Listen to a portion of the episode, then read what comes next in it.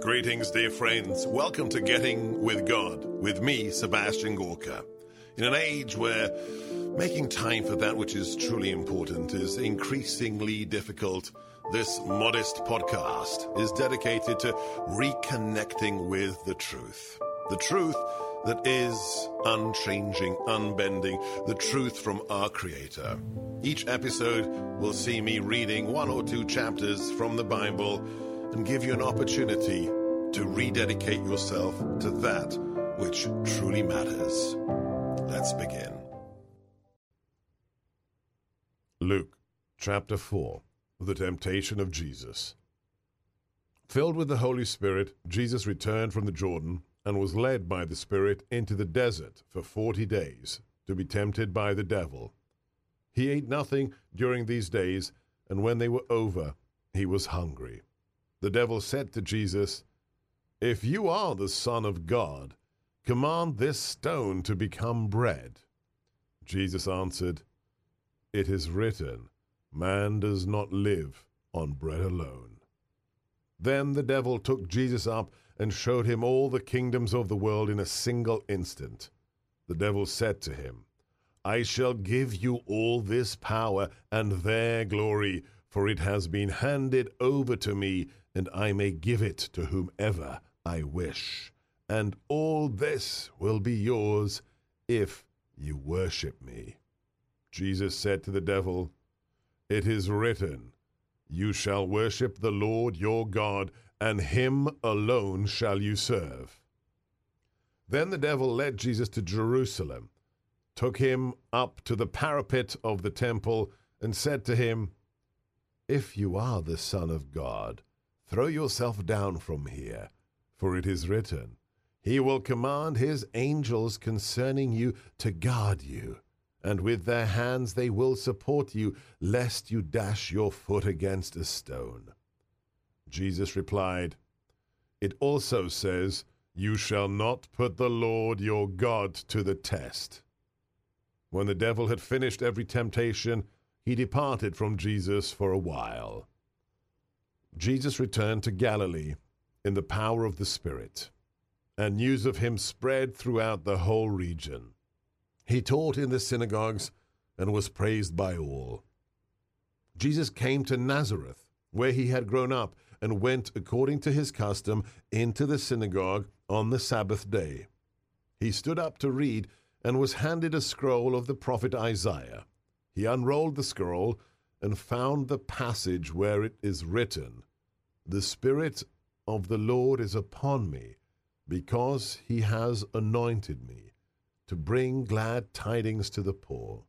He has sent me to proclaim liberty to captives and recovery of sight to the blind, to let the oppressed go free, and to proclaim a year acceptable to the Lord. Rolling up the scroll, Jesus handed it back to the attendant and sat down, and the eyes of all in the synagogue looked upon him intently. Jesus said to them, Today this scripture passage is fulfilled in your hearing. And all spoke highly of him and were amazed at the gracious words that came from his mouth. They asked, Isn't this the son of Joseph?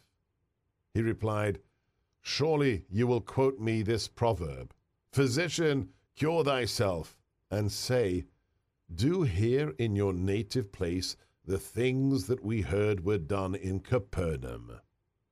And Jesus said, Amen, I say to you, no prophet is accepted in his own native home. Indeed, I tell you, there were many widows in Israel in the days of Elijah, when the sky was closed for three and a half years, and a severe famine spread over the entire land. It was to none of these that Elijah was sent, but only to a widow in Zarephath, in the land of Sidon. Again, there were many lepers in Israel during the time of Elisha the prophet, yet not one of them was cleansed, but only Naaman the Syrian. When the people in the synagogue heard this, they were all filled with fury. They rose up, drove Jesus out of the town, and led him to the brow of the hill on which their town had been built, to hurl him down headlong. But he passed through the midst of the crowd and went away. Jesus then went down to Capernaum, a town in Galilee. He taught there on the Sabbath, and they were astonished at his teachings because he spoke with authority. In the synagogue, there was a man with the spirit of an unclean demon, and he cried out in a loud voice, Ha! What have you to do with us, Jesus of Nazareth? Have you come to destroy us? I know who you are, the Holy One of God. Jesus rebuked him and said, Be quiet! Come out of him now. Then the demon threw the man down in front of them and came out of him without doing him any more harm. They were all amazed and said to one another, What is there about his word? For with authority and power he commands the unclean spirits, and they come out. And the news of Jesus spread everywhere in the surrounding region. After he left the synagogue, Jesus entered the house of Simon.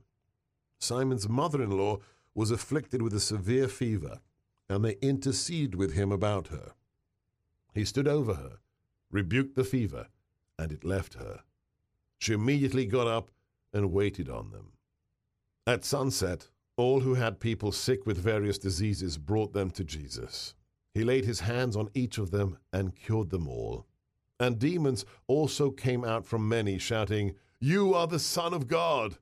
But he rebuked them and did not allow them to speak, because they knew that he was the Messiah. At daybreak, Jesus left and went to a deserted place. The crowds went looking for him, and when they came to him, they tried to prevent him from leaving them.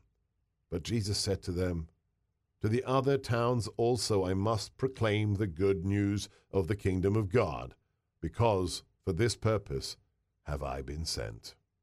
And he was preaching in the synagogues of Judea. Thank you so much for listening. I hope that that had the desired effect and helped you reconnect with that which truly matters. If it did, if you enjoyed getting with God, please share and tell your friends. God bless.